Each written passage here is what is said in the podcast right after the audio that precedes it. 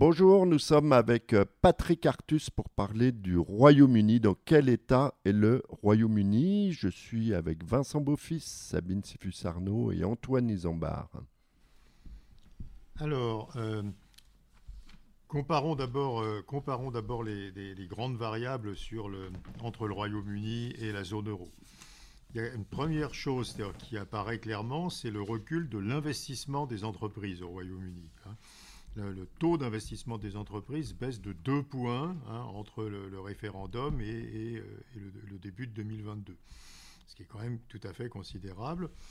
Euh, et ceci euh, peut être rapporté,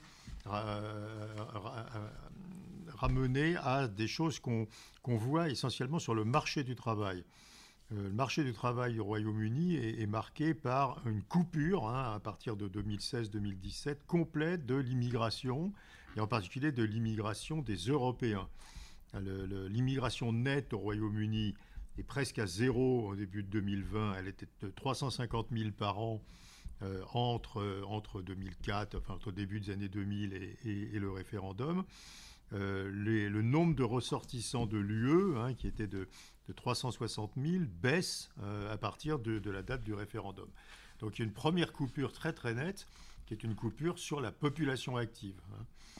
Et d'ailleurs, ceci, euh, s'aggrave avec, la Covid. Hein. Depuis la Covid, l'offre de travail au, Royaume-Uni diminue, mais, ça amplifie un phénomène qui était déjà présent antérieurement.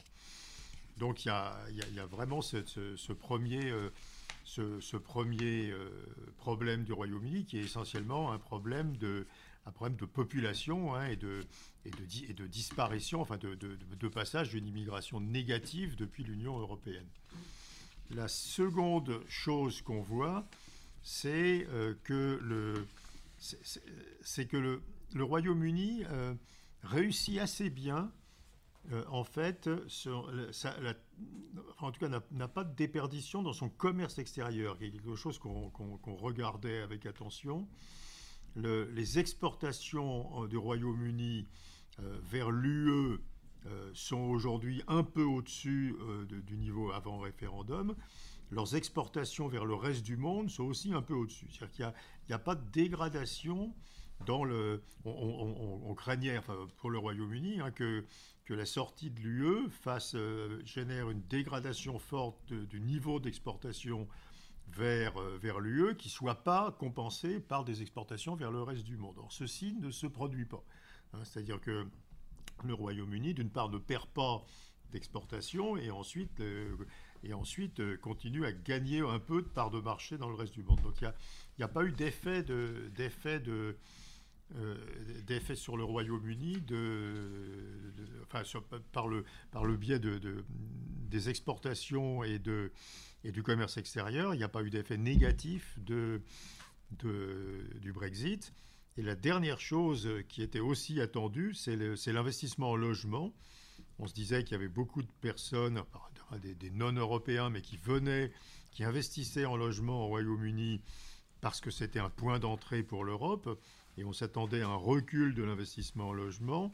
Or, il n'y a pas de recul, il y a une progression d'investissement en logement hein, depuis, le référendum euh, qui, est, de l'ordre d'un demi-point de PIB, hein, qui est quand même relativement forte. Voilà, donc finalement, il me semble que le seul, problème macroéconomique qu'on a aujourd'hui pour le Royaume-Uni, c'est le problème qui est lié hein, de, de, de, ressources en main-d'œuvre et d'investissement des entreprises. Hein, c'est à la fois le recul, le recul très très important de la, croissance de la population active, hein, qui, qui devient pratiquement nulle, qui est associé à un recul très important de l'investissement. Et que sur le reste, hein, que ce soit sur le PIB, que ce soit sur le logement, que ce soit sur le commerce extérieur, euh, on n'a pas, euh, vu, euh, de, de choc extrêmement visible qui soit lié, qui soit lié au Brexit.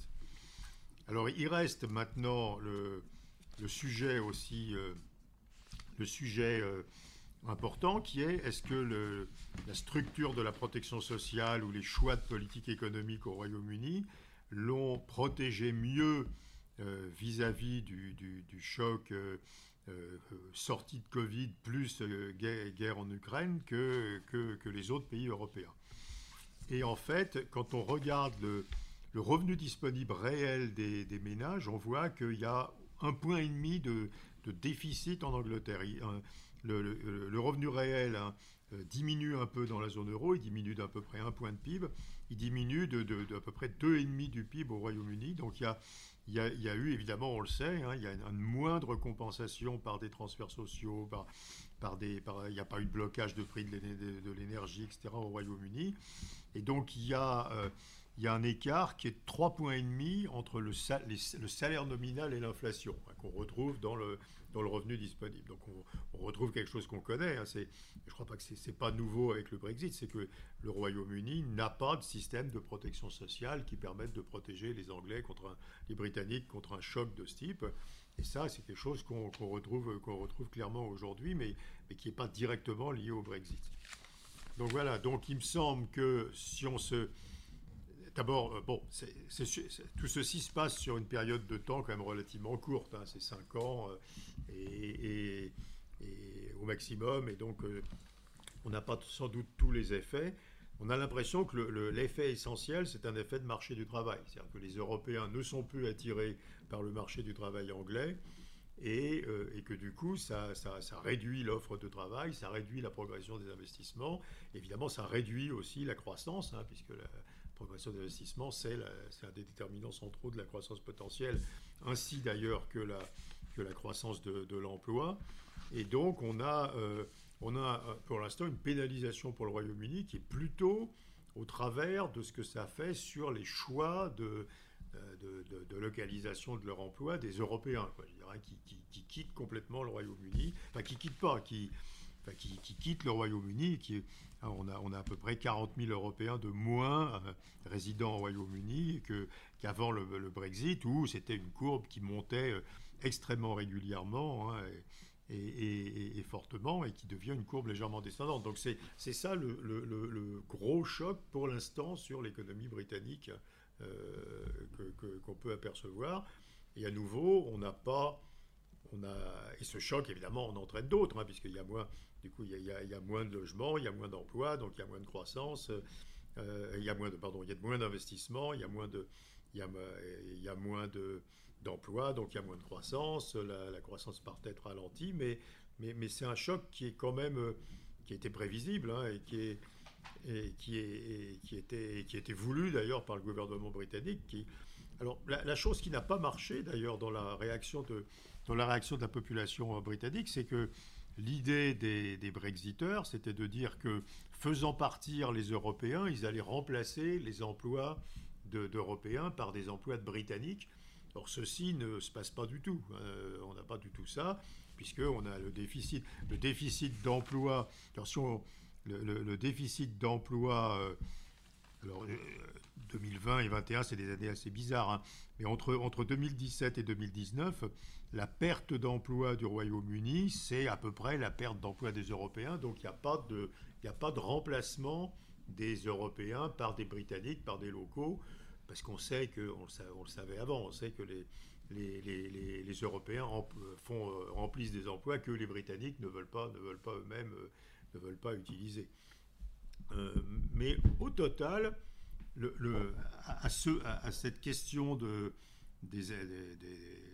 l'immigration européenne près, qui a des effets mécaniques après sur, la croissance et sur l'investissement. Honnêtement, le Royaume-Uni s'en tire pas mal, quoi, je veux dire. Hein. On n'a pas, il n'y a, pas, d'effondrement de la production, il n'y a pas, d'effondrement de, l'immobilier, euh, il n'y a pas, euh, et, et, et, d'ailleurs avant, avant la, la, guerre en Ukraine, le, pouvoir d'achat des Anglais augmentait fortement, augmentait nettement plus fortement qu'avant le Brexit, parce qu'il y avait cette tension sur le marché du travail qui faisait monter les salaires plus.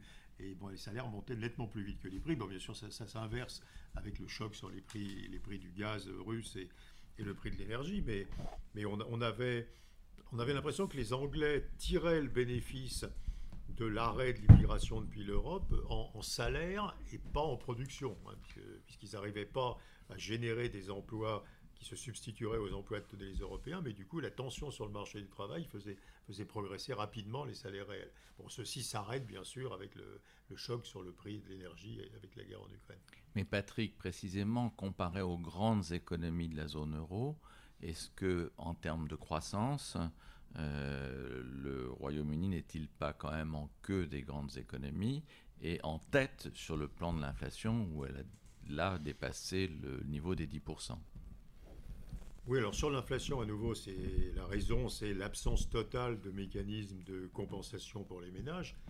Donc ils sont juste au-dessus de 10%. La Banque d'Angleterre dit qu'ils vont aller à 13, mais il y a des instituts privés qui ont des chiffres encore plus élevés, 15, 16, etc.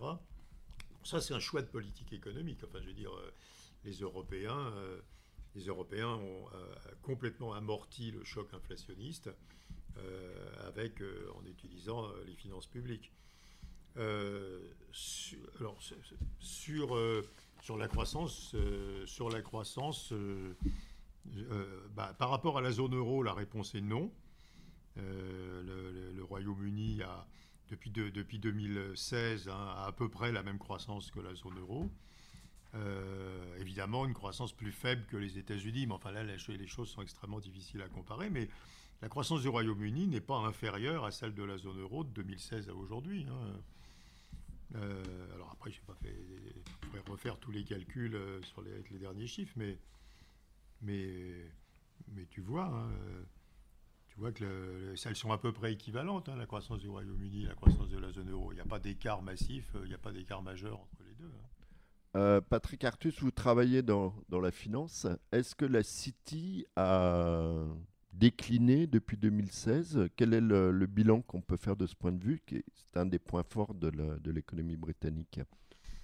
Oui, alors il y a, y, a, des activités qui ont été rapatriées en Europe par force hein, ou par la, la régulation. Euh, on, peut parler. Euh, il y, a, des activités d'asset management, hein, il y a des activités, euh, il, y a, toutes les activités de, netting, comme on dit-on, de, ah, de euh, de compensation, hein, qui évidemment sont localisées en Europe. Mais quand, alors j'aurais dû l'amener là, quand vous regardez l'emploi dans les services financiers au Royaume-Uni, il n'a jamais autant augmenté. Hein.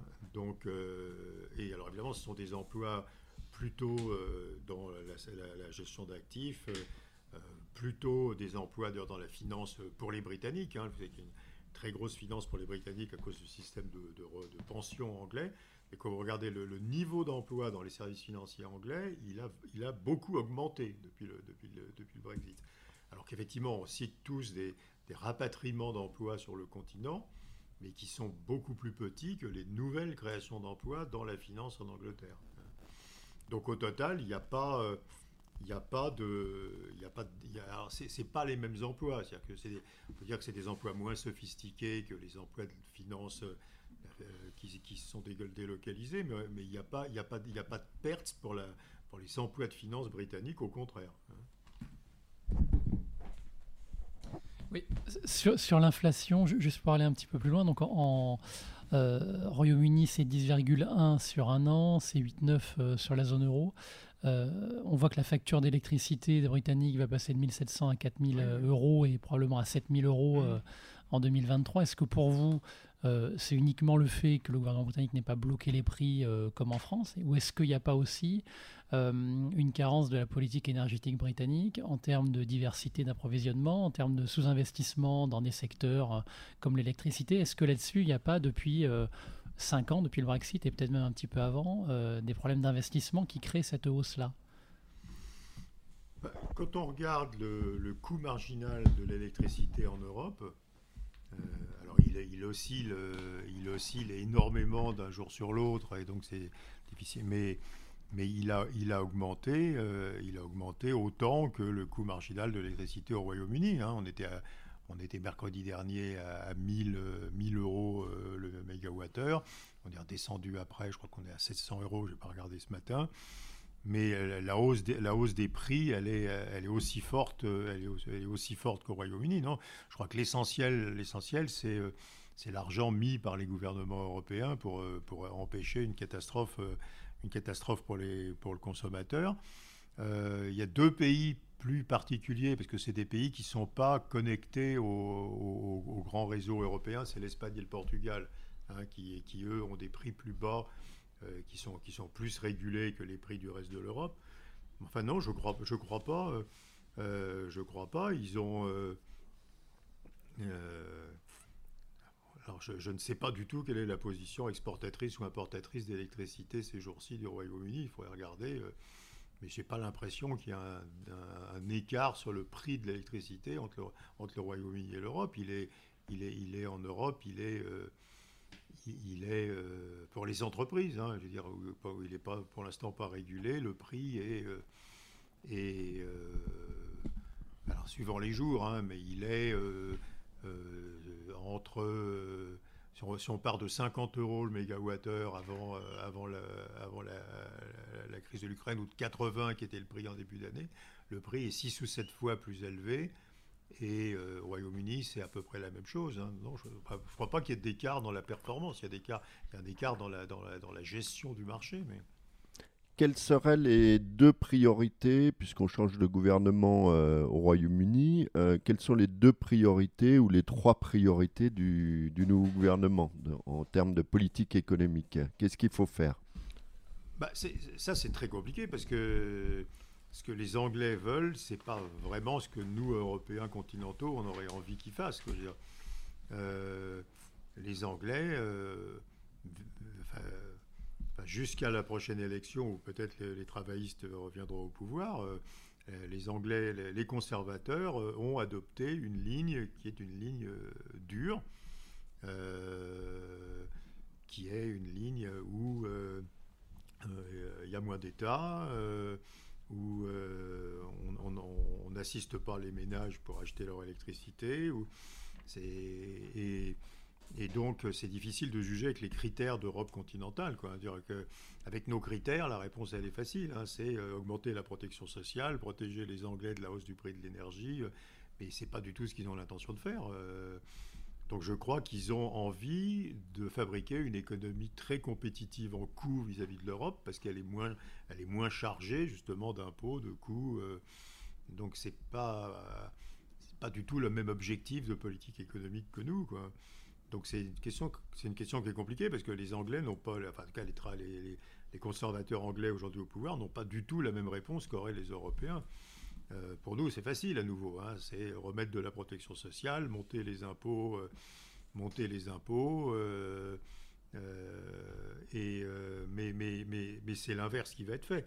Boris Johnson était un peu entre les deux, puisque Boris Johnson avait décidé que de, passer l'IS, l'impôt sur les sociétés, à, 27%, je crois.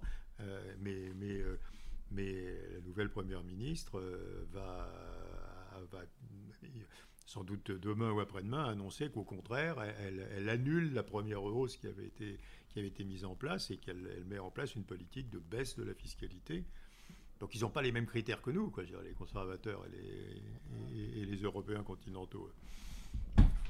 Il y a un truc que j'ai pas dit aussi, qui euh, c'était une surprise, c'est que les, entrées de capitaux dans la balance des paiements britanniques n'ont pas du tout baissé avec le Brexit. Donc il y avait une, inquiétude qui était est-ce qu'ils vont pouvoir continuer à financer un déficit public extrêmement important euh, euh, avec, qui, nécessite, qui nécessite que le Royaume-Uni absorbe des capitaux étrangers des montants qui sont 8-9% par an euh, depuis quelques années. Et ça, ça s'est complètement continué, euh, sans apparente tension, euh, alors avec une tension sur la livre sterling, mais qui est, qui est, enfin, qui est, la, même que sur l'euro par rapport au dollar, hein, mais sans apparente tension sur les taux anglais, quoi, je veux dire, qui ne sont pas particulièrement élevés. Et donc, le Royaume-Uni reste une grande place financière, quoi, je veux dire, hein, et ça, avec une capacité d'attraction de, capitaux très importante. Donc, on s'achemine vers le Singapour sur Tamise qui faisait tellement peur à Bruxelles. Euh, je voulais revenir sur la question des pénuries de main-d'œuvre. Donc, vous disiez 40 000 euh, Européens en moins. Euh, après le Brexit, est-ce que Boris Johnson avait annoncé que les salariés du Commonwealth allaient arriver en masse et compenseraient largement? Où est-ce qu'on en est aujourd'hui? Quelles sont les projections, sachant qu'on n'est pas encore tout à fait sorti du Covid? Donc à moyen terme, vous voyez ça comment? Bah, Évidemment, l'idée c'était de remplacer, de remplacer des Européens par des, des gens du Commonwealth. Pour l'instant, euh, à nouveau, euh, c'est compliqué depuis le Covid. Hein. donc on a, on a 2016 à 2019 pour regarder. Euh, ça s'est pas produit. Hein. enfin, ça, ça c'est, c'est difficile sur si peu d'années. Euh, pour l'instant, l'immigration supplémentaire de non-européens a compensé la, la, baisse du nombre d'Européens. Mais plus à partir de 2019, ni, euh, ni, ni, en ce moment, hein, puisqu'en ce moment, le Royaume-Uni continue à perdre euh, à une population active qui recule. Hein. Le dernier point qu'on a, c'est le premier semestre de 2022. Mais bon, c'est un peu particulier. Il y a le Covid, les Asiatiques ne peuvent pas venir dans les avions. Enfin, jusqu'au Covid, ça marchait. D'ailleurs, quand on va à Londres, on le voit. Hein, je veux dire, quand euh, on voit que on voit très clairement que, que les, Européens sont remplacés par des gens du Commonwealth dans, tous les services. Hein, Merci d'avoir écouté ce podcast. Merci Patrick Artus d'y avoir participé et je vous donne rendez-vous pour un autre podcast de Challenge.